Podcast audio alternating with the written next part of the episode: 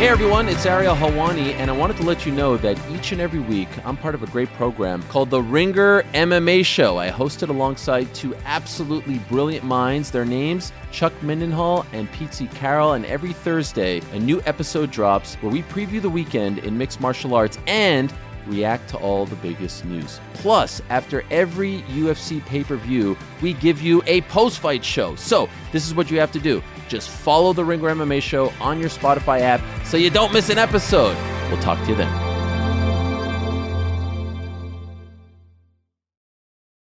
On today's episode of One Shining Podcast, we have a good one for you. It feels great to be back. The off season is settling in, and I decided to have one of the people that I consider a mentor, especially in the basketball world. His name is BJ Armstrong. He's a three time NBA champion for the Chicago Bulls. He was the backcourt partner to a man you may have heard of. His name was Michael Jordan. BJ's got all the stories. He is, like I said, been someone that has kind of shepherded me into a world where I went from, you know, a, a journalist, a, a, fan, whatever you want to call it. He's like, let's watch the game like we're supposed to. He's helped with my scouting. He's helped with, you know, growing up. He taught me a lot about how to handle myself both on the court and off the court, which is something we'll get into a little bit later, which is going to be fun. So, BJ is a great guest. Excited to talk about everything that's happening in the world of basketball. Maybe some Wembanyama. He's following this man all over the world. So, he's got the insights, he's got the updates. It's going to be a fun episode. We'll also do some college basketball stuff, a little dump at the end because Again, it's a college basketball show. I can't deviate too far from the plan. It is One Shining Podcast. That's what we do here. Shout out to Zach Edey. He's testing the waters. We'll talk a little bit about that at the end of the show. Um, Kyle, we're back in the studio today. How's it feel? Feels great. BJ called Tate a genius and he blushed. But first, Woody Durham. He takes the timeout.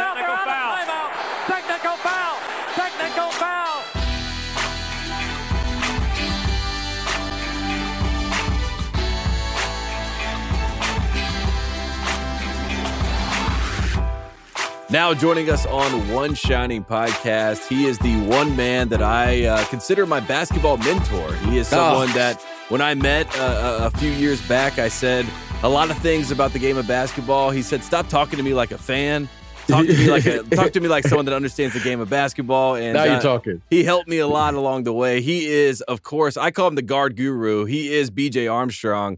BJ, thanks so much for coming on One Shining Podcast, man. Oh man, you're the best. You're you're the best. Tate. You're you're you're my guy, and uh, I'm so happy You're so proud of you. So it, it's great to be on. Appreciate you having me on. And uh, you talk to the old guy. You know, you you're you're, you're like one or two uh, guys, uh, 40 and under, that talk to me. You know, you're, you're yeah, I coach 40 and under. You're what, what, how old are you? You're, are you? I just turned. Yet? I just turned 30. You know 30. I mean? Yeah, that's what I thought. Yeah. So you know, you're still you're still uh, 30 years old. Wow, what a what a great. That's a great age. So, uh, but no, that's great. It's a great time and it's great to see you. And uh, like I said, you and I have been talking basketball. We did a little podcast called Pushing through together for a few years right. and uh, talked a lot of uh, NBA basketball. And I want to start there because obviously the playoffs are going on right now. But you were the first person that I talked to about one specific player, and you said to me, Tate, it is no question he's the best player in basketball. And you were saying this to me back in around, you know, 2018, 2019, and his name is Giannis Antetokounmpo. And I wanted to start there because I feel like that's where the buck stops, pun intended, when it comes to the NBA right now. He goes down in game one. But can we just talk about the greatness of Giannis and, and what stood out to you about Giannis and why did you know so early he's special? Well, you know, Tate, well, you know, first of all, it's, it's a great question. And as you, you know, watch basketball and you look at it, you know, we tend to look at stats and look at all of the things that just pop right out at you. You know, guy has 45 points or whatever and you go, man, that guy has, you know, great because we we automatically associate the best player with scoring the most points. And my background, Tate, has always been in scouting. That's the one thing that I wanted to learn and be better at than anyone else. Right? It's one thing to watch a game, but it's another thing to scout the game. And I think it's just probably I played so long, and I always wanted to know what made a great player. And the thing that stood out with me with Giannis was how impactful he was in an era where we were living at that particular time and still are to some degree in a small ball era. And here was a guy that can't shoot, or they said he couldn't shoot. You know, he wasn't shooting threes and he didn't rely on the jump shot. But somehow, some way, the Milwaukee Bucks were all they were always right there. And he was the main reason why. And no matter how the game, you know, whatever turn it takes, the one thing remains the same. You got to defend, you got to rebound, and you got to share the ball. And he does those things naturally. I mean, Tate, he defends, he's defensive player of the year. He rebounds, he's phenomenal. Okay. And he passes the ball. And once he learned how to pass the ball to, to keep the defense honest, game over. Now, he has one more piece to put to this, to his, you know, to his repertoire, to his uh, what he does as a player, and that's to sh- have a consistent jump shot. Once he does that, you have no chance. Thank goodness that the basketball gods didn't give him everything because there's nothing literally you can do with this guy. I mean, he plays at a tremendous. I mean, he just plays the game. He's fearless. He plays physical. He plays through the contact. He'll jump over you. He'll jump around you. He'll jump through you. He has big hands, he, so he can take on the double team. He defends. Terrific leadership. So like I said, just to give the rest of us mere mortals a chance, he doesn't have a, a, consistent jump shot. In spite of that, he's still the best player. So it's just he's a phenomenal combination of what he does and what he brings to the floor. But that's what I saw in him because you don't see that combination often, right? Where you see a guy who is that impactful at all three levels, right? He defends, he rebounds, and he passes the ball at an elite level. And by the way, he can go get you 30 points in 30 minutes every single night he steps on the floor. And, and that's 50, without a jump shot. And he had 50 points in a finals game without a jump shot. And he yeah. guarded, uh, you know, I mean, the most famous player, the, the play that lives in my mind rent free is, you know, he guards the driver and he guards the lob to Ayton and gets the block. And I mean, I think you and I, I remember us watching that game and yeah. we were just like, that is, that is special. I mean, that, yeah, there's nobody just, like that. Yeah. He's, he's just an incredible, incredible talent. And you know, it's scary to think he's still getting better. There's room for improvement. I, and he's not a complete player yet. And I say complete player, he still has things that he can be more consistent, you know. And like I said, if he if he gets a three ball Tate, it's it's over. If if he if he can shoot 30 to 35% consistently from three, it's I mean, literally Tate he'll go on or he'll go on a Bill Russell type run. Mm. All right. If he gets a consistent jump shot from, you know, let's say the free throw line extended, yeah, okay, maybe he'll win five out of six. But uh, you know, I mean, he's that good. I mean, he's just that impactful of a player. And he's, uh, you know, I think the the amazing thing about Giannis too, where you know, I remember during the finals run in 2021 when we were talking, there was an interview with Jrue Holiday, and he basically was like, "We have so much belief in our team because we know that Giannis is always going to be there in the bi- in the battle, in the fight." And in one of the finals games, he had to check it himself out because he couldn't catch his breath because he was so excited and so fired up in one of these games. And one of the things that sticks with me that you said about Giannis, he's always in the gym, right? And, and I yes. think that's the other underrated part about Giannis is like there's a lot of conversations about what a superstar is supposed to be doing, but we know that Giannis is always in the gym, no matter what. Win, lose, or draw, he's going to be in the gym. Yeah, you know, Tate, he he he has a mindset, and you got to love that about him. He has a competitive spirit, Tate. That's just incredible. It's just you, you have it or you don't. I wish I knew. I wish I had the secret formula to bring it out in every player. But when you watch him play, Tate, he brings it, and he brings it like that every single time. And I just admire that about him. And he lays it out on the line. I mean, Tate. I mean, I would be shocked if he doesn't come back. And the fact that he didn't come back in the last game, I was shocked because you know what? He's, I mean, the injury he had in the playoffs a couple years ago we thought, thought, he had an ACL no tear. Yeah, I, I, thought uh, I, I, can't. I couldn't even say what I thought it was because you know I don't want to see any player get hurt. However, the fact that he somehow came back from that, I was like, wow. But I hopefully he's back. I know the I know the Bucks fans, Buck Nations hope he's back. You know the Heat are saying stay out as long as you need. but I'm gonna tell you what, he is just an incredible player, and he has the respect of his peers and the respect of all of us basketball fans who you know watch the game closely because um, he's, in my opinion, the best player right now in today's game. One thing I wanted to ask you, you talked about being a scout and that that's something that's in your DNA and something that you've built up over time. And, you know, I've asked you over the years, what is the the perfect basketball player? Obviously, you played with Michael Jordan. A lot of people think he is the greatest basketball player ever but you've also scouted a lot of great players over the years. I mean, I remember you were telling me a story one time where you drove down to see Kawhi Leonard, right? When he was at San right. Diego State. Steve Fisher mm-hmm. told you about that. You saw Giannis Antetokounmpo in Greece in like a, yeah. a second, you know, tier league game, and he was just a, a teenager yelling on the sidelines, right? And now you have another project or another player that everyone's fascinated by because oh, he has wow. all those talents. He has all those intangibles. They're saying he's the best prospect we've seen in basketball maybe ever, and it's Victor Wembanyama. And I know you've seen him up close and personal. What have you seen from him? And as you know, as you put your scouting hat on, what are the things that Victor Wembanyama checks that makes you think he could be one of those premier guys? Well, Tate, when you say a talent, okay, when you say a talent, you say, okay, does he have the size to dominate his position? Check. All right. And when I say size, size is not only your height, your length, but you know, you can have like your girth is a size. Like Shaq had both.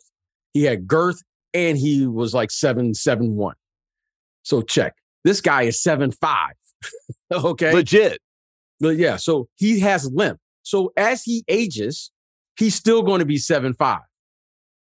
Okay. That that's that's a that's a huge thing. So when you find players that are that has length for their position, but they can play smaller, you go, wow. And vice versa. Sometimes, like for instance, Dwyane Wade. Dwyane Wade was only about six three, but he played much bigger than that.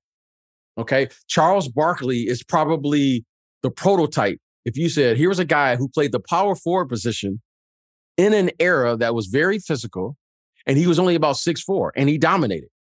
So he was a he played small. He was an undersized player who played much bigger. So you look for the guys who play who play bigger than what they are, and you look for guys who are tall but they play smaller. Scottie Pippen, for instance, you know he played like a guard. So you know you always look for that combination.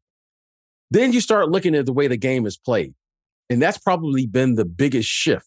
The game has changed, right? Now, you know, you didn't see seven footers shooting threes like you do now this guy can really shoot.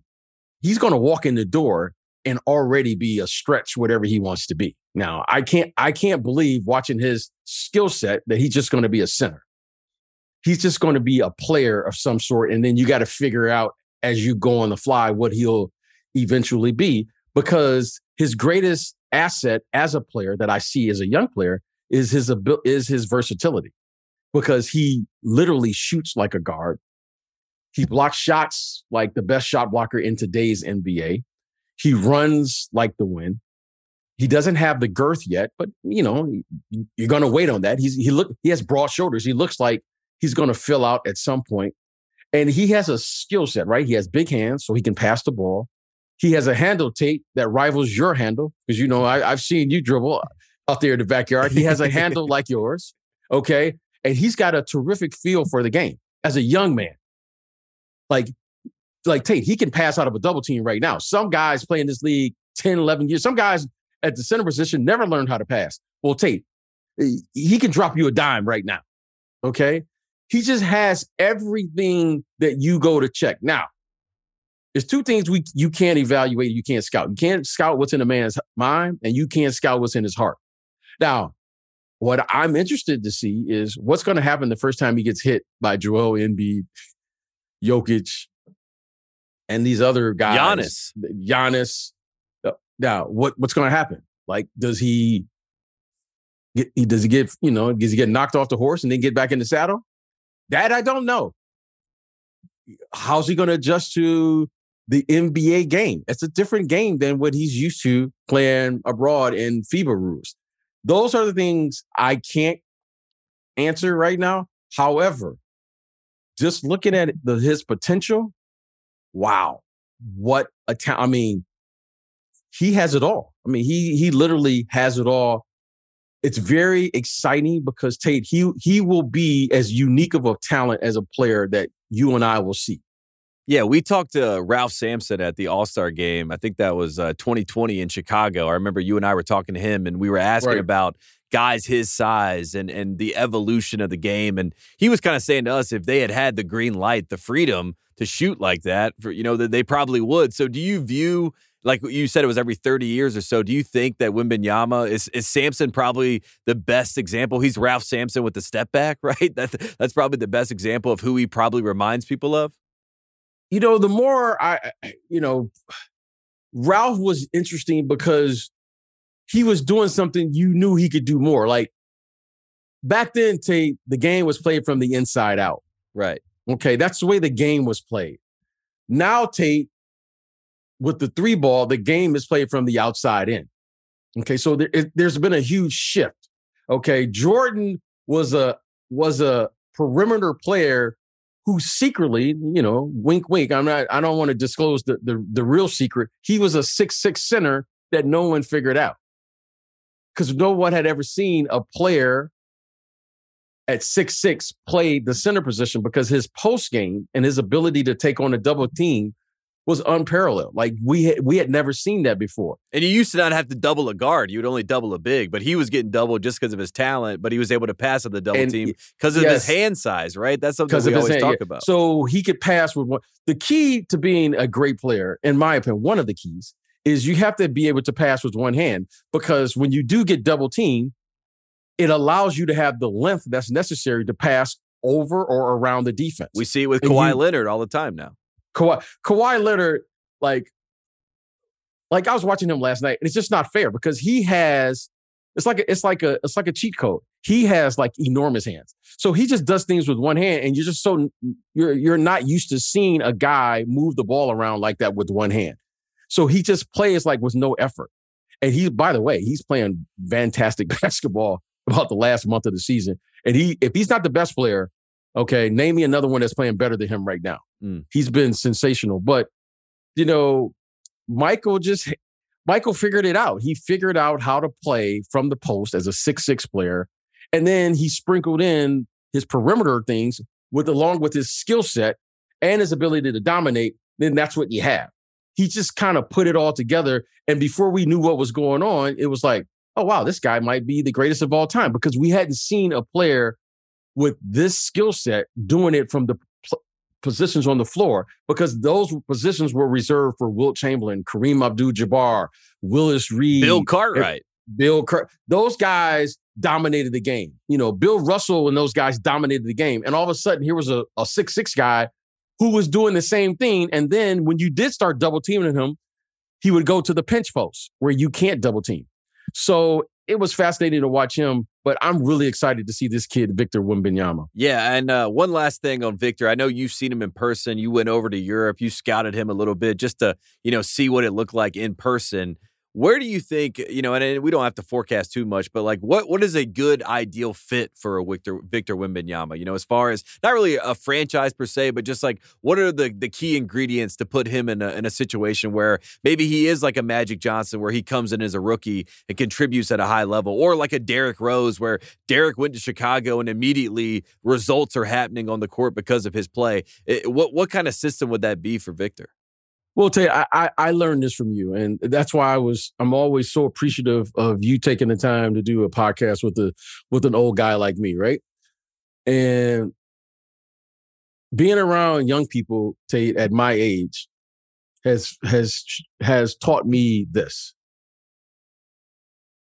You're gonna make a choice as you mature and as you get older. You can have a fixed mindset and think, "Oh, I know it all." Or you can have an open mindset and say i'm open to learning because evolution is going to occur. And i learned so much from you tate because you taught me that i got to be open to with this new game. It's a different game right? I can't be the guy oh well back in our day this is how we did it. No like I never imagined watching a player like Steph Curry have the impact he's having on the game because that was like unheard of that a six three guy would just be shooting threes with no conscience to it and just chuck them up and then that's the way you play like you that, that never occurred like every time i watch him i go people ask me this all the time hey, would what, wouldn't it be fun to play in this era? I would be like, no, I wouldn't know how to play in this era. I would not know how to just come down and chuck up a three off the first off the first pass or just dribble up and shoot a three. Like Tate, I'm not even. It doesn't even occur to me that I could just dribble up, look Michael Jordan off, look Scottie Pippen off, and just chuck it up. like, uh, like Tate, it never occurred to me that that was even a possibility. you know what I mean? Like Michael had the ultra purple light. And he never did that. You know what I mean? Like when I watch him and Damian Lillard and these guys, I go, God, it's just like it, it's so foreign to me. I start cheering for him all the time because I'm like, that's the greatest thing I've ever seen. Like I wouldn't even do that in the backyard. I wouldn't even look my own kids off. I would like pass them the ball, pass it back to me, then I would shoot it. These guys just do things I've never imagined possible in an NBA game. And it's fascinating to me. So, you know, Victor, I, I you know, getting back to Victor, you got to have an open mindset, whoever drafts him. Right. Because, you have to be willing to let him play point guard, maybe, or or he's a, he's the three. You know, he's he's playing small forward. And he, you can't just force him into the five and say yeah, that's yeah. who you are. Let, let me tell you this. Let me tell let me tell you what I what I've come to understand. He doesn't have the body yet to play the five. Right. Because if he does, Joel Embiid's going to make him. Uh, they're, they're yeah. just going to because yeah, the, be tough. because of the weight disparity, right? He's I don't know what he weighs, but he he's not a, he's not 250, 260. Brook Lopez and all these guys are just going to wear him down if you just put him at the center position. And let me tell you this: no knock against Rudy Gobert. He's a multiple defensive player of the year. He's not Rudy Gobert. He's just not a guy who you put at the center position and you know he gets alley oops and he'll block shots. No, he's not that. Okay. He's not a power forward in the sense that he's not a guy who's just going to do the dirty work, anchor the defense, and, you know, patrol the lane and, and be the physical enforcer. He's not that. okay. He's not going to be Kevin Durant, where he's just going to chuck up and get 30 points a night. He may evolve to that, but he's not that now. But what you can figure out with him is if you just let him bounce around a little bit, some nights he may have the advantage as a five. Some nights it may be at the three. Some nights it may be at the two. Some nights they may be at the four because they got stretch players there, like, you know, what's the kid from, uh, you know, Franz Wagner and those guys. Yeah, Franz may, Wagner. Yep. Yeah, he may play against those guys, and that may be one night. But then when he plays against Draymond, that might be too physical for him right now. Not that he can't play that way someday. He may not be able to play against Sabonis and those guys right now. However, maybe in this series, if he's playing against Sacramento, maybe the Keegan Murray, Harrison Barnes might be a good matchup for him at 7 5. Mm. Because you follow what I'm saying. You just got to figure out, you know, where he fits. And I think he's going to force whatever organization, whatever coach to say, hey, I, got to have an open mindset. Just like when I when I was when you and I were doing the podcast, I got to have an open mindset. It's a new day. It's a new era, and I got to figure out how to fit in. It's basketball, but it's a new way to do it. And because if you just put him in one place, I think you're missing Victor. He, I don't know what he is. Tate, all I know is I've seen him do things I've never seen a man his size do. Mm. No, never. It is not like a, it's, it's not a comparable. Like, like, yeah, Ralph could do a little of some of the things, but Ralph didn't have a handle like this. Now, if the big game, if big game, or Ralph was one of my favorite players, but if he did, he didn't show that. This guy has a in and out between the legs with a step back from three. Like, what? I saw the guy miss a three the other night, get his own rebound and dunk it on the same play. He shoots a three runs to the basket and dunks it on the same play. Like Tate. That's humanly impossible, except for Victor. He will do things that will will will go, that's just not normal. He's when you say, I don't know, a freaking nature, when you say something like that, you're literally talking about him. He will do. I'm telling all the NBA players now, I tell all my clients, you better beat him early because if he figures it out, it's a wrap. He he's that good. Now, whether or not he has all the other things, I saw him and I saw Giannis at the same age. Eh, hey, This this guy is way far advanced than Giannis. And look at Giannis. If he can get his body to where Giannis's body is at, Tate, this league stands no chance. Mm. No chance. Mm. And you talked about that uniqueness, right? And I think that's like a, a fair point to make. And even like a Magic Johnson, right? He's a six nine point guard, but in the finals, he plays center, right? And he helps Yep, them win mhm. the NBA finals. And that talks goes back to that unique quality of yes, they may be this thing and we can put them in a box, but in reality, you have to have an open mind when you look at the basketball court. And one of the things Derrick Rose is, you know, one of your clients, and obviously you and Derrick are close. One of the things that Derrick said to to us one time on the air was every player is searching for freedom.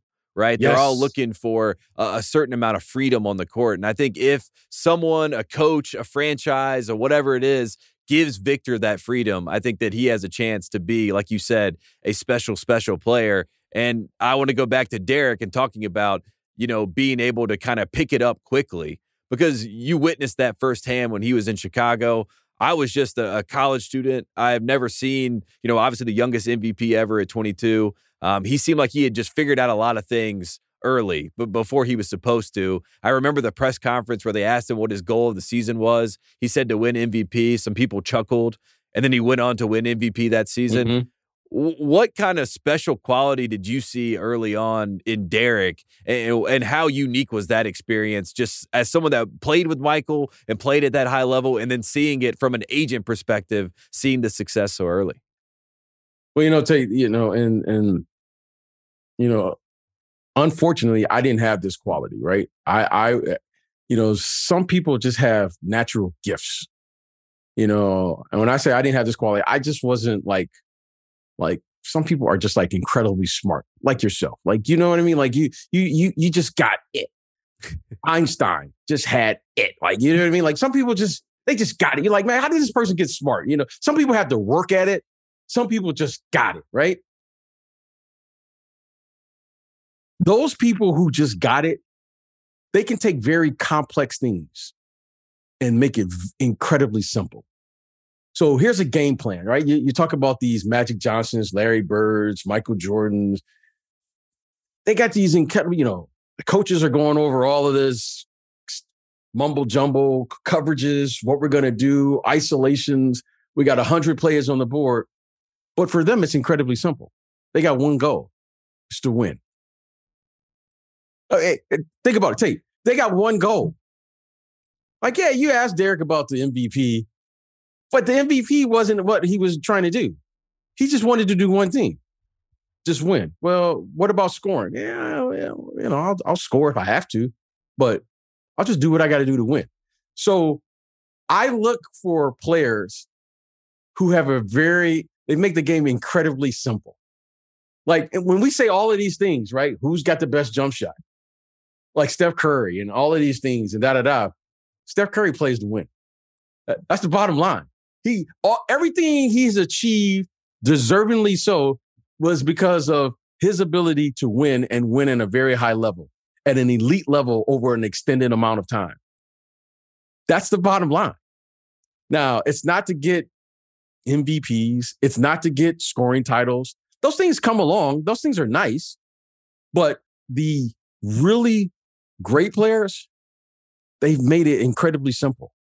You when you, and when you meet like like a genius, you'll be like, why is why why why are they so why are they never stressed? It's because life is simple to them. They're like, yeah, like yeah, this, this is simple. Yeah, all we got to do is win the game, and everything else will take care of itself. What, what what about the coverages? It doesn't really matter. Let's just win the game.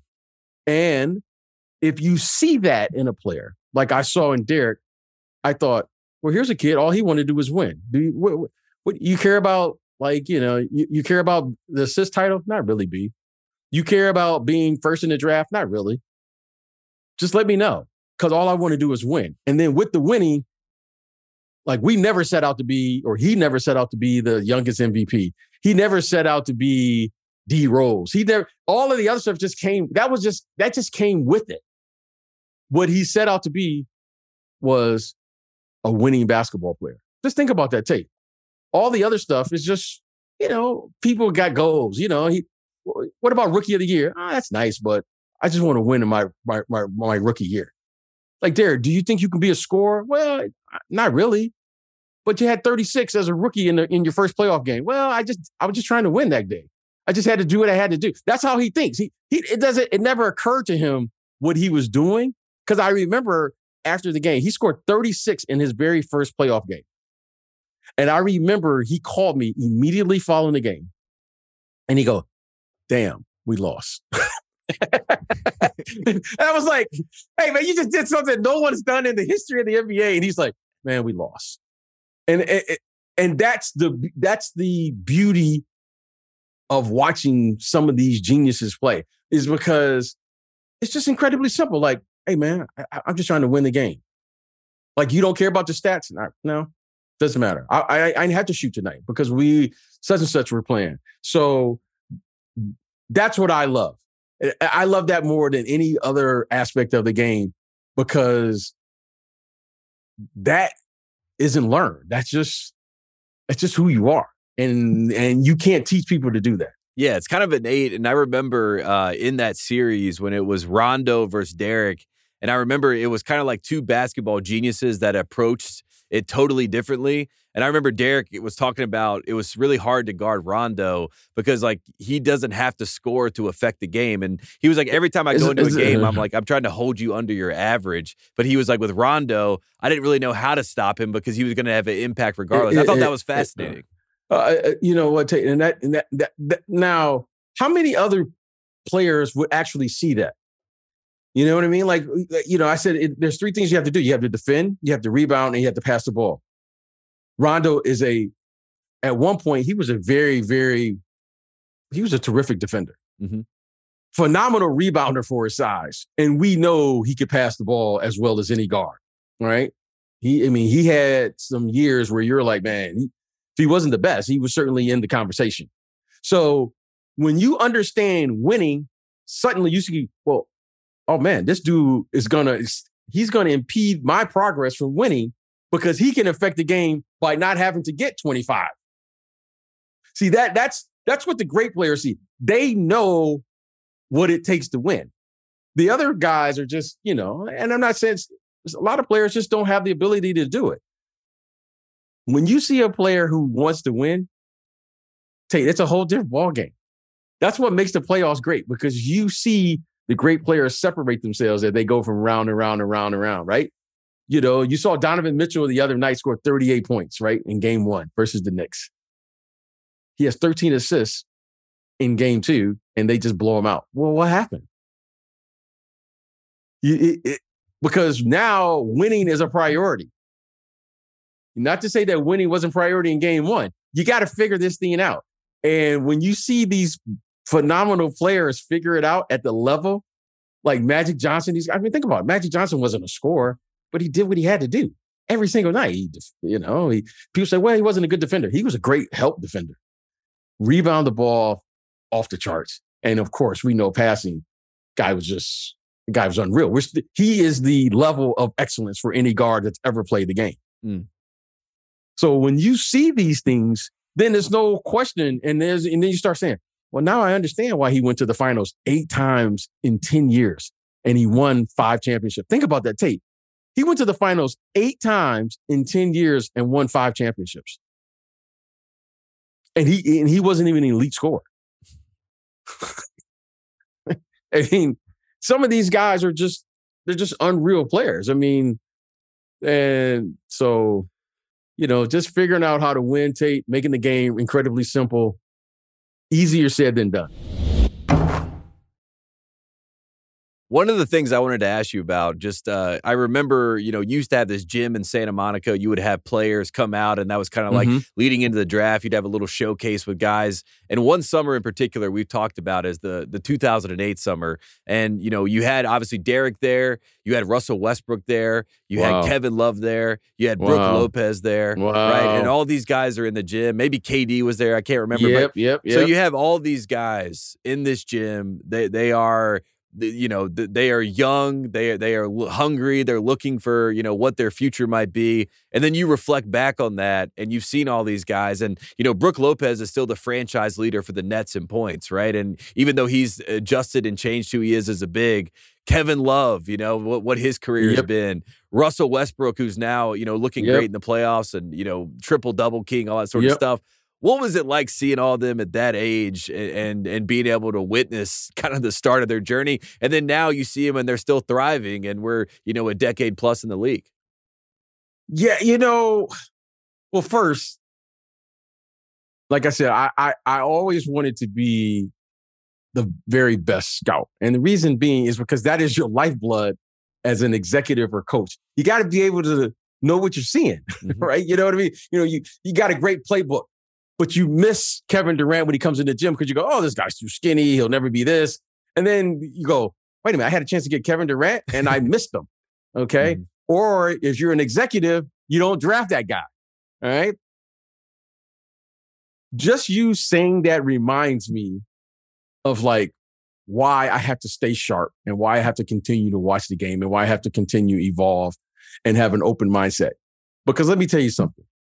I never imagined that Derrick Rose was going to be an MVP. I certainly never imagined that Russell Westbrook was going to be an MVP. Okay. Kevin Durant, you said he'll probably score enough points to be in the conversation one day, but he's got to get stronger. He's got to get all these other things. And you're like, you know, he wasn't Kevin Durant at that time, right? You know, you, but the one thing that I did see with all three of those guys, and Kevin Love was in the gym, you know, Danilo Gallinari was in the gym, and Brook Lopez, by the way, real quick story of Brook Lopez. Brook Lopez was the best player in the gym because physically he was so dominant. Like Brook could always score. Like, I mean, Brook came in the league, was a low post 20 point scorer in this league. To watch him now play as a stretch five is one of the greatest transformations I've ever seen. Okay. When we would play one on one or two on two, Brook would always win. Everybody wanted to play with Brook because no one could stop Brook. But the one thing I will say about all of those players, they showed up every single day. Now, the most impressive thing about watching Russell Westbrook, Derrick Rose, and Kevin Durant, especially when they were young, was they could do whatever they wanted to do Monday through Friday, no matter what happened the night before. okay. And and and and I have I, I you know I I I I I love being around the guys. If it's one thing I love more than the game, it's just being around the guys and just talking. Like, as you know, Tate. Like, we we, I mean, we you, saw it, uh, you know, at All Star Weekend in Chicago. Like me, you, Dominique Wilkins, yeah, Mike Goldstein. Yeah, we, we were the, up just telling stories all night. It was great. Yeah, I learned a lot I mean, that night. It. I was like, I think Dominique Wilkins is the goat. Yeah, Dominique Wilkins. Like like like there's nothing better. Like the, the only thing I miss about playing in the NBA is the is the is the bus ride to the plane mm. because that's where all the stories happen. You know what you're talking. So, you know, the one thing that I will say about those three guys was it was very impressive that they could repeat every single night. And then I gave them the one rule. It, there's only one rule for a professional in my mind, right? It's it's a, like a rule that that you know I, I saw from like the vets, like the old vets prior to my generation. And they say they have one rule. You go hard on the court and you go hard off the court. and, if you, and if you can't do one of the, if you can't do one of them, give up the other. And we would laugh about that. Go hard on the court, go hard off the court. But if you can't do one of them, give up the other, that's the first sign of being a pro. So it became a running joke who could go the hardest, not on the court, but off the court and repeat it. So we would do silly things like this. There would be a Friday night function, we'll just call it a function. And then we would have like a 7 a.m. workout on Saturday just to see who was going to show up. And we would all laugh to see who wasn't going to show up because they couldn't go hard and all of those guys would show up and it would be the greatest workout. Now, no telling what these guys did the night before. And I don't want to give away what it smelled like in that gym the next day. but I'm going to tell you what, we've never had more fun because they got the joke. and they got it. And those guys were all professionals from day one. Now, it was just unique to see one guy do it at that age, but you had three guys. Well, all, Kevin, Kevin Love and Brook Lopez and all, they all were. And it was just a running joke with that group. And and looking back on it, it was the greatest, probably the greatest, my greatest time as an agent working with those guys because I got a chance to see excellent. I mean, there were three MVPs in that group. Mm. Three. Like I, I, you know, we were just like guy just I just wanted to I just wanted to see which guy wasn't going to show up. And they all would show up. And you like some of them like I don't want to give it away, but some of them put it like this: they had to change clothes when they got to the gym at 7 a.m. on Saturday. but they showed up though, and man, it was we had so much fun because they were learning what it meant to be a pro, and that's what being a pro is all about. But what a great group, great guys. They've had, they've all had amazing career. I mean, watching Kevin Durant, I was watching him last night. Man, how good is he? I mean, he's just so his composure, what he does watching Russell change his game. You know, Derrick is not playing as much, but the fact that he's still playing at this age, Brook Lopez still playing, Kevin Love still playing. I mean, this is like unbelievable stuff to watch these guys, and they're all like in year 15 and above. I mean, wow. So it was a true blessing to work with those guys. And we had some, and I tell you, we had some good times some fun time. I mean, we have more laughs probably than anything. I, I am probably the worst workout guy ever because all I want to do is just laugh and just and it just. But having fun is part of it. You work harder when you're having fun. Especially because all those guys love the game. You know what I mean? Oh That's, yeah, and, and, and we loved it. And I remember that all those guys, all those guys, uh, they went over to play in the USA basketball, and it was it, was like it was just like fun. I'm sure Coach K was like, "What is going on? What is the joke? Why are you all you guys always laughing?" We, it, it was just like it was funny. Like you know, who's not going to show up tomorrow? Like you know, in, in any era, like when I see those guys now, I'd be like, okay, hey, you know the rules. What's what's the rule? You and, know what I mean? And that that that twenty that was the 2010 World Games, right? That's what yeah, you guys. So yeah. it was Derrick was the starter, right? I was looking yeah. at the backcourt. Derrick's the starter. Westbrook's the backup, but he's kind of playing like the two guard. Curry, Steph Curry Curry's yes. their third string point string. guard. How about that? Steph Curry. I know we talk about Kevin Durant was there. Lamar. Uh, it was uh, unbelievable. It just, I'm telling you, you just never know. Steph Curry was on the team. I mean, and I mean, like, I never, I never, I didn't see this coming. Like, raise your hand if you saw this coming, right? Um, I mean, he was, I mean, he was awesome as a player. Don't get me wrong, but I didn't see this.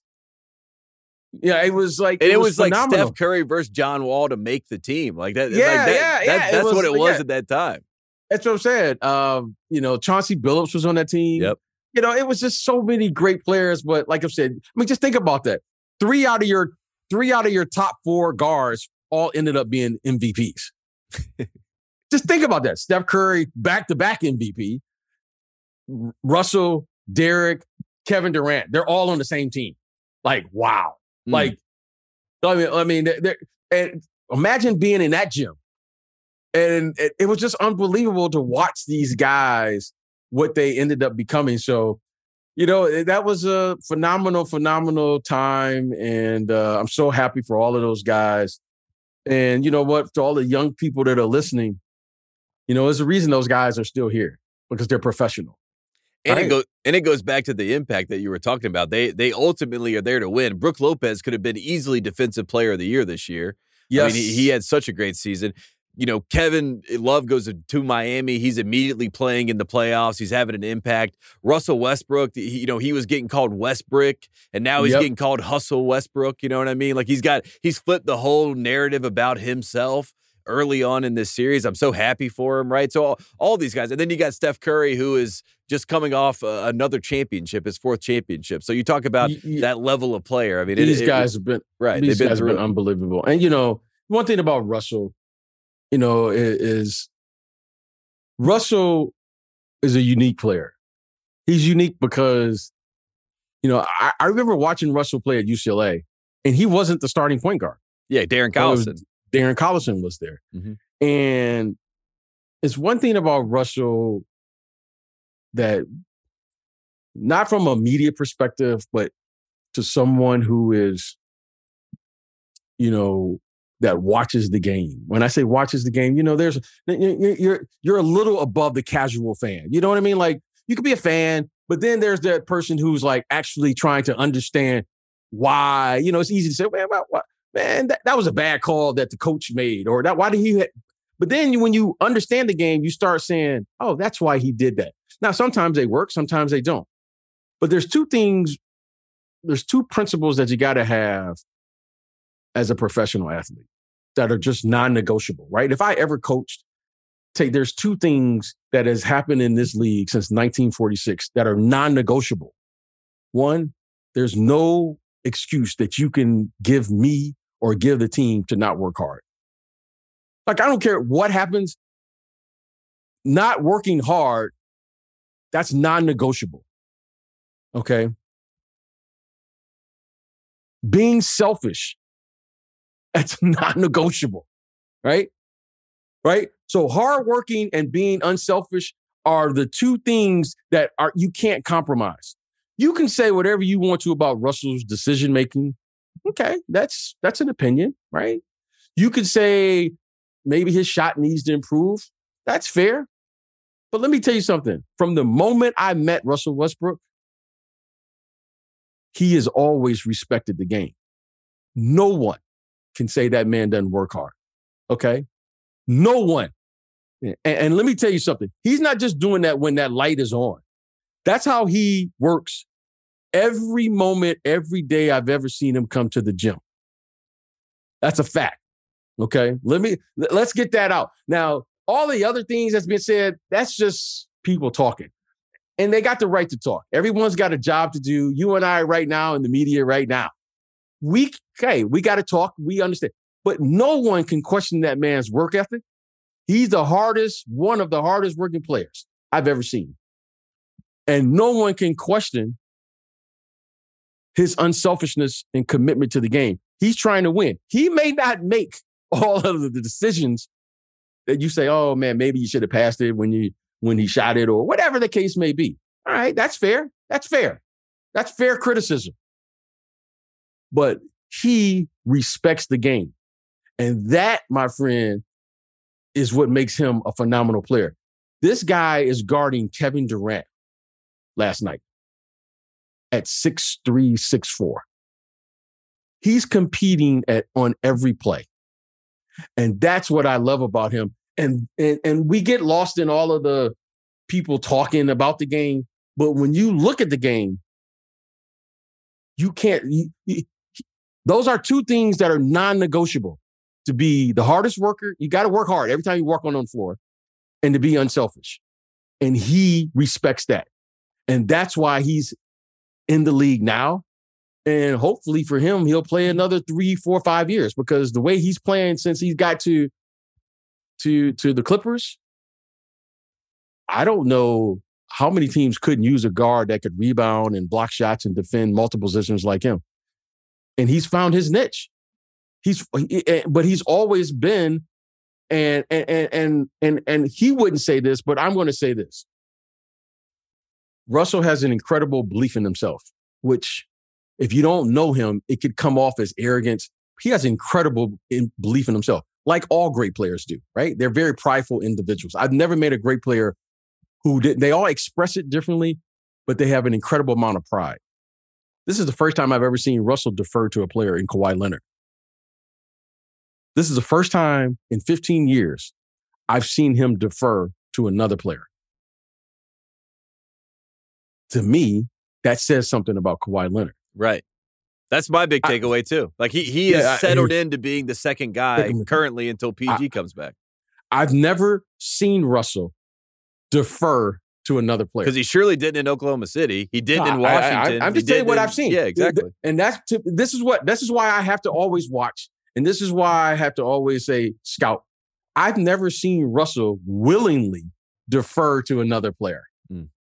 The way he's deferring to Kawhi Leonard. And let me tell you something.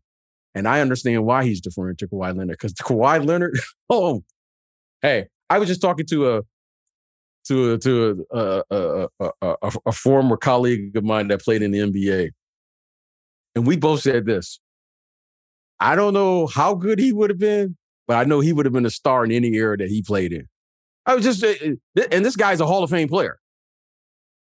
Kawhi Leonard is really, really, really good. I mean, like, I mean, he he he's like, you know how you say like old school? No, he's just classic. I don't care what era. That guy gets to that mid range, that's money. He just, he just, you know, he's strong, he's athletic, and his ball handling skills. Okay. Coach Suhr said something to me last night. Brendan Suhr, who coached for many years with the Detroit Pistons, he said, I know it's not fair to say this, but he might be the most improved player in the NBA this year. Because his ball handling ability from when he came into this league till now, he's a totally different player because he can get to his spots now. Mm. And, and think about that. This guy was already an all star, but watching him now come off an ACL injury and ascend back to the level that he was playing at prior to the injury is a that's incredible. Tate. That doesn't happen all the time. You always say, well, he might have lost something, or well, you know, he he's about 90% of where he used to be. Okay. Kawhi Leonard is playing at the same level. I would even argue he might be better than the player that was in Toronto right now. He's more polished. Ball, yeah, yeah. His, that's what I'm saying. It's really, it's really like kind of like no one's saying it, but when you watch him Tate, like I'm really going to watch him the next game because Kevin Durant and him playing right now. If if he's if Kevin Durant is one A, let's say he's one A or Giannis is one A, this guy's got to be 1B. There's no two with him.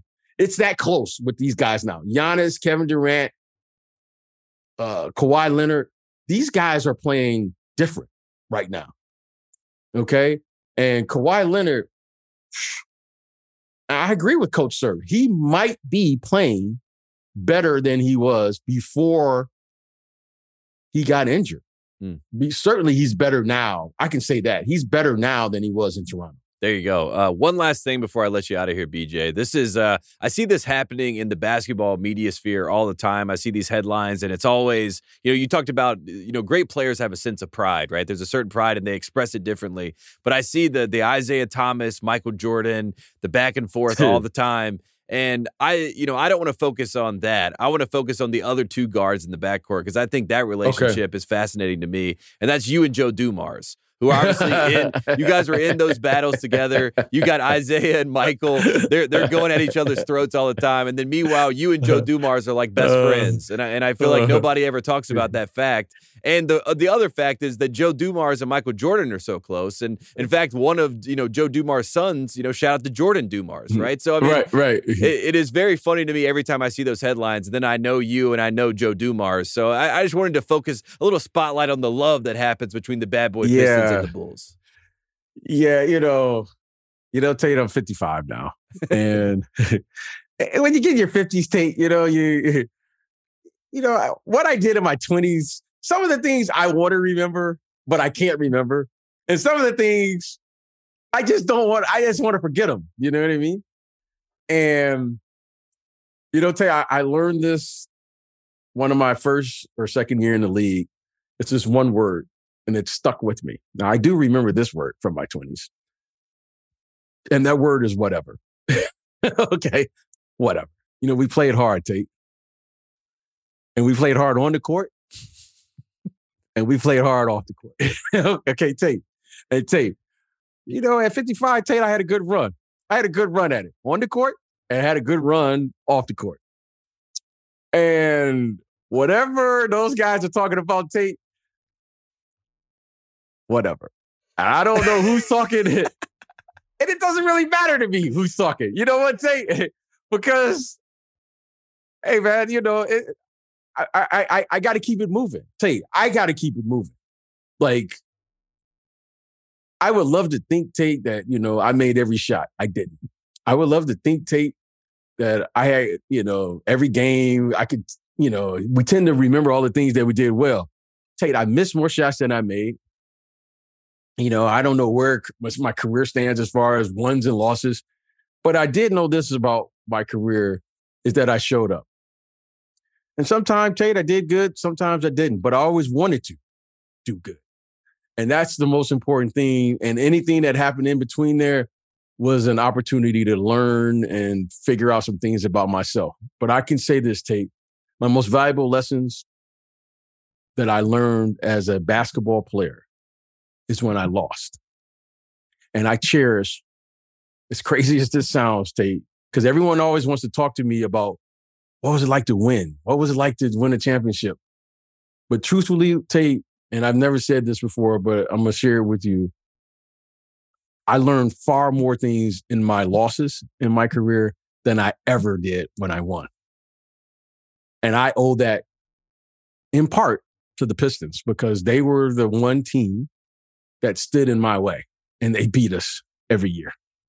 And all the other people that I ever lost to, because I tried to win. Tate, I, that was like like I, I wasn't like, oh man, we lost because oh man, the, the refs or whatever. No, I lost because that night Tate was better than me. However, Tate, when I see you the next time, I'm gonna try to knock your head off.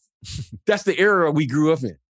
So I learned so much from everybody that I lost to, and I owe them that because those are the lessons, Tate, that you find out who you really are.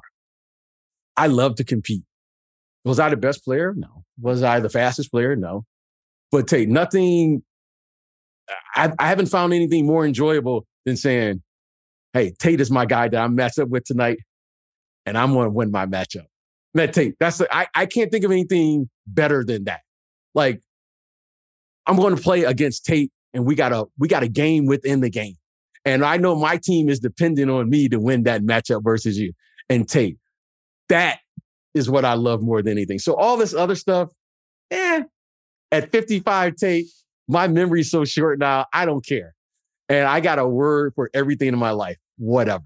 And I do what I want to do. Tate calls me, my wife, she, she, my problems that I have, they'll be they'll be waiting for me when I get done with this. It's like whatever. Tate called. Well, we got to go this. We got to take the kids to school. Well, whatever. I got to do this with Tate, and then when I get done, they'll be there. So that's where I'm at, Tate. It's always good to be here. You call me, I'm there.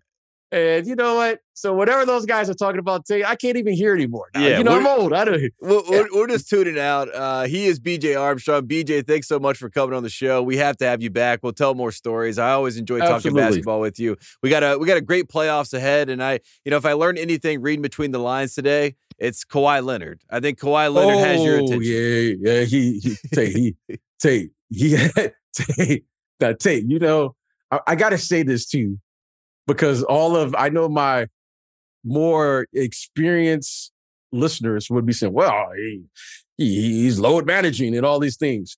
That may be true.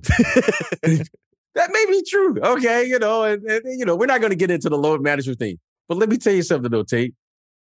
The guy must know something because he's showing up Tate in a big way. And I'm gonna tell you, I can tell the way the players are playing against him.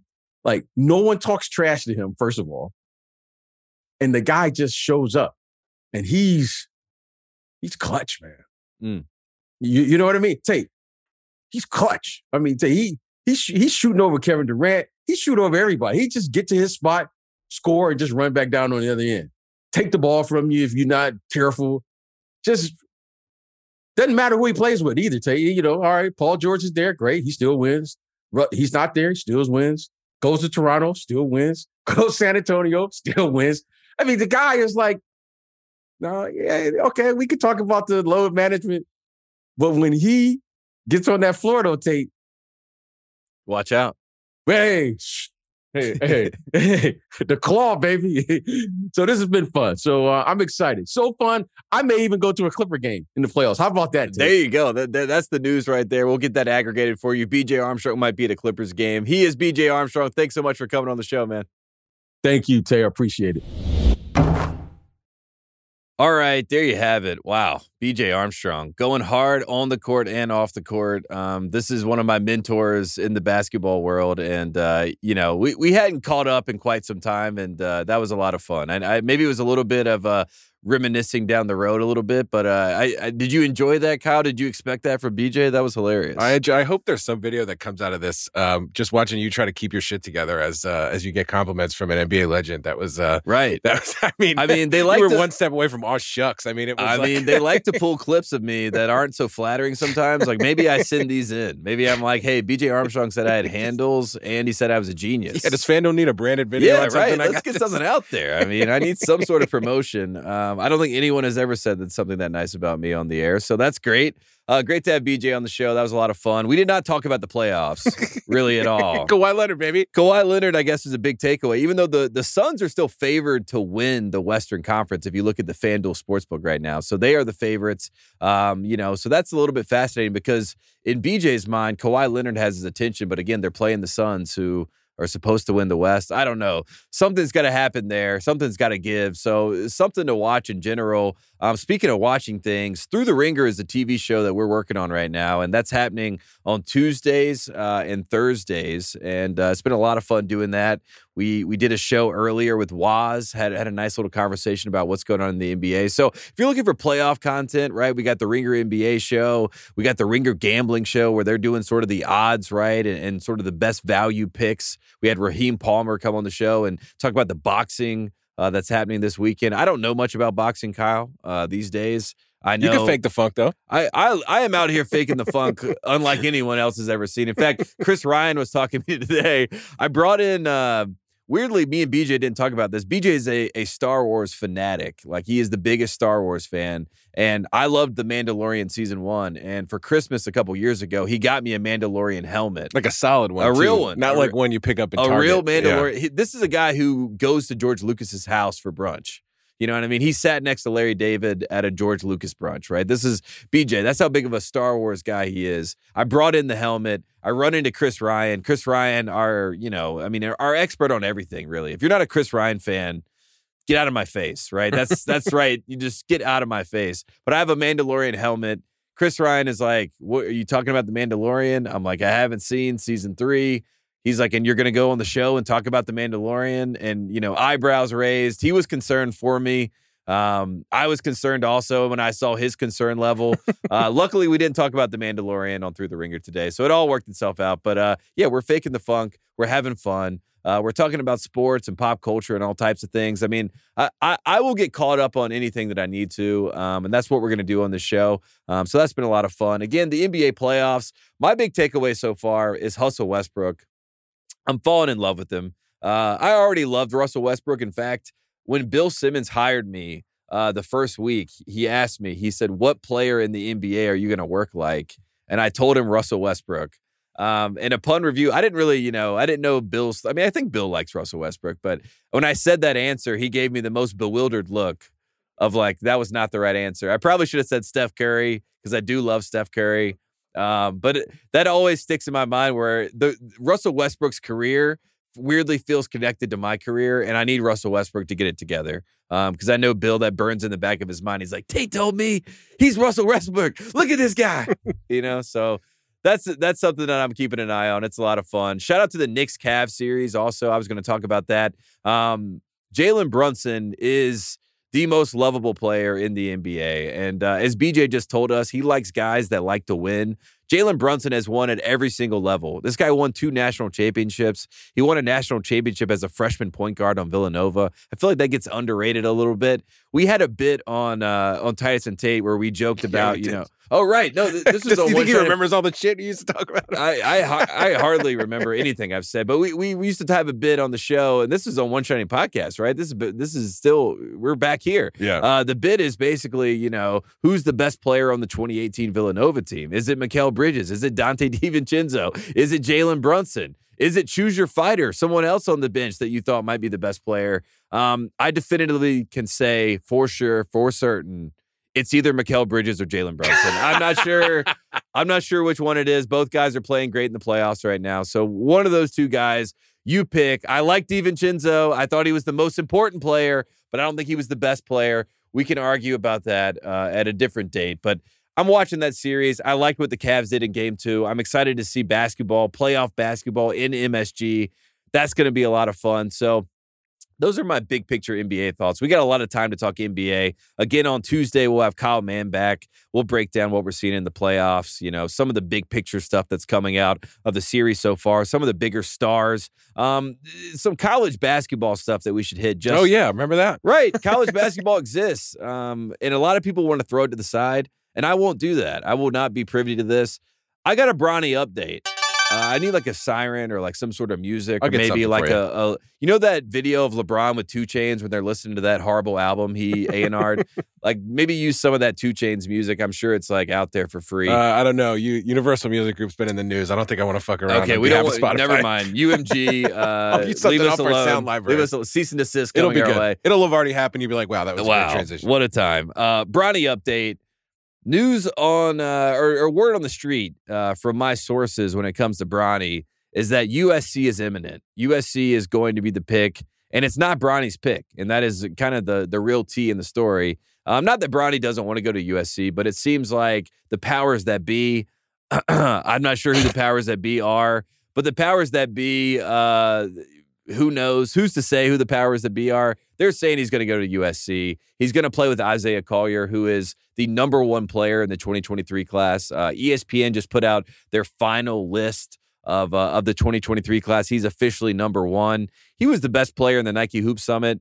He's been the best player I've seen in high school, in my opinion. Um, maybe Mgbako is right there as another guy um, that a lot of people ha- have been high on. Ron Holland. If I ever had a um, sign me up and guarantee he's going to be an NBA player, not necessarily an NBA star, but an NBA player. Ron Holland, who's number two uh, in the 2020, 2023 class, he's going to go to Texas. He is that guy for me. Um, Bronny is not a five star. There are 17 five stars in this class. Bronny's not one of them. But Bronny will be going to USC uh, by all accounts. But, but there is a slim shot, a very, very slim shot that Bronny James gets his wishes and he is able to go to Oregon or Ohio State. Apparently, he is willing to go to either one of those. Those are his choices. So the Bronny has his choices, and then there's the actual decision that has already been made for him. And the decision is USC. He did play well with Collier um, off the ball with him. He kind of was a spot up shooter. So I like that combination at USC. It's good for Andy Enfield. It's good for content, right? We're right here in our backyard. I'll go to USC games. It'll be great. Um, so Bronny update. There you go. That's happening. And again, like I said, ESPN put out their final rankings for the 2023 class. That's always uh, interesting. Uh, and you know, Kyle Mann will talk about this more, but you got Justin Edwards, number three, Kentucky guy, DJ Wagner, number four, Kentucky guy, Aaron Bradshaw, number six, Kentucky guy. Uh, are you getting a theme here, guys? Number 14, Robert Dillingham, Kentucky guy. So as much as John Calipari is getting roasted, he's back. Uh, and, and he and he's right in our faces, and he's still doing what he does. He's still getting five star kids. So uh, you can you can hate the player, but don't hate the game. And the game continues for Kentucky. They're getting guys coming in. So shout out to them. Um, all right, a few more shout outs before we get out of here. Again, college basketball, it's happening. Shout out Zach Edey. Zach Edey, our guy from the Wooden Awards. AKA ceremony. Andre. Andre the Giant, Edey the Giant. He is declaring, he's putting his name, he's testing the waters, right? We love Yes, this the term. waters. He is testing the waters. He is going to put his feet in to the NBA draft. He's going to see how it feels. Uh, but he is still available to return to Purdue. If I had to put my crystal ball projections, predictions, whatever you want to call it, on what Edey's going to do, I think we're about 80% he comes back to Purdue. We're around 80%. So, Purdue fans, don't worry. I think he'll be back. But that, that was big news that he is going to uh, test the waters. Not a sure thing. The Wooden Award winner will be back in college basketball. Another weird shout out. This is a, a, shocking and wacky shout out, which is one of our favorites in college basketball. Santa Clara, a great program, uh, the place where Steve Nash played college basketball, in case you didn't know. They put out a tweet yesterday, Kyle, that said, putting in the work in the classroom, hashtag stampede ahead. And it was a graphic that they made, homegrown graphic, and it said winter term, team GPA colon 2.98. And uh, I, it got me. It's a C plus, so Right, it's it's gonna say, passing. yeah. It's passing, um, which we respect on this program. That seems like a fine print situation, not necessarily a headline. You know, I don't know. It's it's one of those things where I think it's fine to put the tweet out. I really do. I think it's fine to say, "Hey, this is this is what our winter term GPA was," you know. But I think the putting in the work was where it threw people off, right? Because you see putting in the work, you naturally jump to a conclusion, and maybe that's on us. Maybe we shouldn't jump to conclusions, but it's happened. but it I'm the happened. We jumped to a conclusion, and then it's one thing to just tweet colon the the GPA, but then to have a situation right where you make a graphic, it's just a little too much. But shout out to Santa Clara, they're passing, things are happening, and uh, final shout out college basketball wise, this is one near and dear to my heart. Kansas transfer MJ Rice from my hometown of Henderson, North Carolina. He's going to NC State, Kyle. He announced today he's going to be a, a Wolfpack playing for Kevin Keatts, goes back home to North Carolina. And look, I talk about tampering on this show, and I have to, I have to be honest when I'm tampering. I tried my best to get this man to North Carolina. I tampered all over the place. I was, I was, I was tampering left Tampered and right. so hard. I was texting. I was tampering. I was trying to do what I could. Shout out to to his uncle Justin, my boy. We did our best. you were you were reaching out to his uncle. Um, that's my boy. Oh, we went to high school together. Right, we, were, right. we were doing our best. And look, MJ Rice, when he was just a, a, a small kid, he was at the local YMCA in Henderson, North Carolina, putting in the work in the gym. His dad's working hard with him. So, in general, love to see it. Happy to see it. Uh, the state people out there that think that I that I don't like NC State or that I'm just a Carolina homer, get over it. It's a bit. I'm going to be pulling for NC State. You know what I mean? With my boy MJ Rice. So I hope they have a great season. Also, J Cole. If J Cole can be an NC State and a Carolina fan, why can't I? Um, That checks out. that checks out, right? Why can't I? Why can't I pull for NC State? I love public schools. I'm a public school guy at heart. Pi- private school kids are always jerks to me, so I don't like them, and uh, and I'll stick by it. But if you are a private school guy and you're nice, maybe I'll get over it, and maybe you can be an NC State fan too. Who knows? MJ Rice, that's my guy. Shout out to him. Um, shout out to BJ Armstrong for coming on the show. In fact, once upon a time, Kyle, here's a nice little story time for you. J. Cole's people, I reached out to them to try to get J. Cole a workout for the Detroit Pistons via BJ Armstrong. In fact, I got J. Cole's people in contact with BJ Armstrong, and BJ got him a private workout with the Pistons. There is a couple years there where he really wanted everybody to know he could play basketball. you I know what like. J. Cole said? There's only 12 slots on the Pistons. That was personal experience. Right. he Yeah, was like, "Wow, th- these, there's a lot of good basketball players out here." Um, I should have talked to BJ about that, but that that was some of the fun that I used to have with BJ back in the day. This is what happens when you have powerful agents around you. You tamper, and uh, you just you just throw out ideas to the wind, and you see what happens. So uh, I've been shout out to those times. I've been since I mean it's, it's been a while. I've been thinking about this the whole time. I'm writing down what I wrote about BJ's life philosophy here. right, So he says, "Go hard on the court, right, go hard off the court. right. If you can't do one of those, give up the other one." So how do I apply that to my life? If if if so, I if so I'm not having you're enough not time to going drink, hard on the court, right?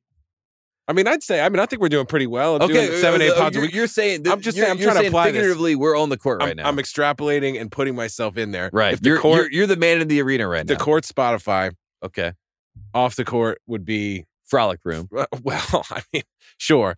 Um, if I'm if I don't have enough time for Frolic Room, I should give up Spotify, or is that Yes. not what he's saying? No, that's what he's saying. Okay, that's what I He's, thought. he's saying be the best you. You know, he's saying wherever you thrive, right. be there. Right. Go there. It doesn't make a ton of sense, but the man's a champion. Who am I to uh, to to uh, argue with him? So um, maybe I'll see you next week. Maybe I just fucking won't, buddy. I mean, go hard. That's all I can say is go hard. hard. Uh, don't go home. Just continue to go hard. Also, like he subtly gave a nice, you know, like in a world where the old guard in the NBA seemingly hates the new guard in the NBA, and you see it in the media, right? There are a lot of spats that happen between them.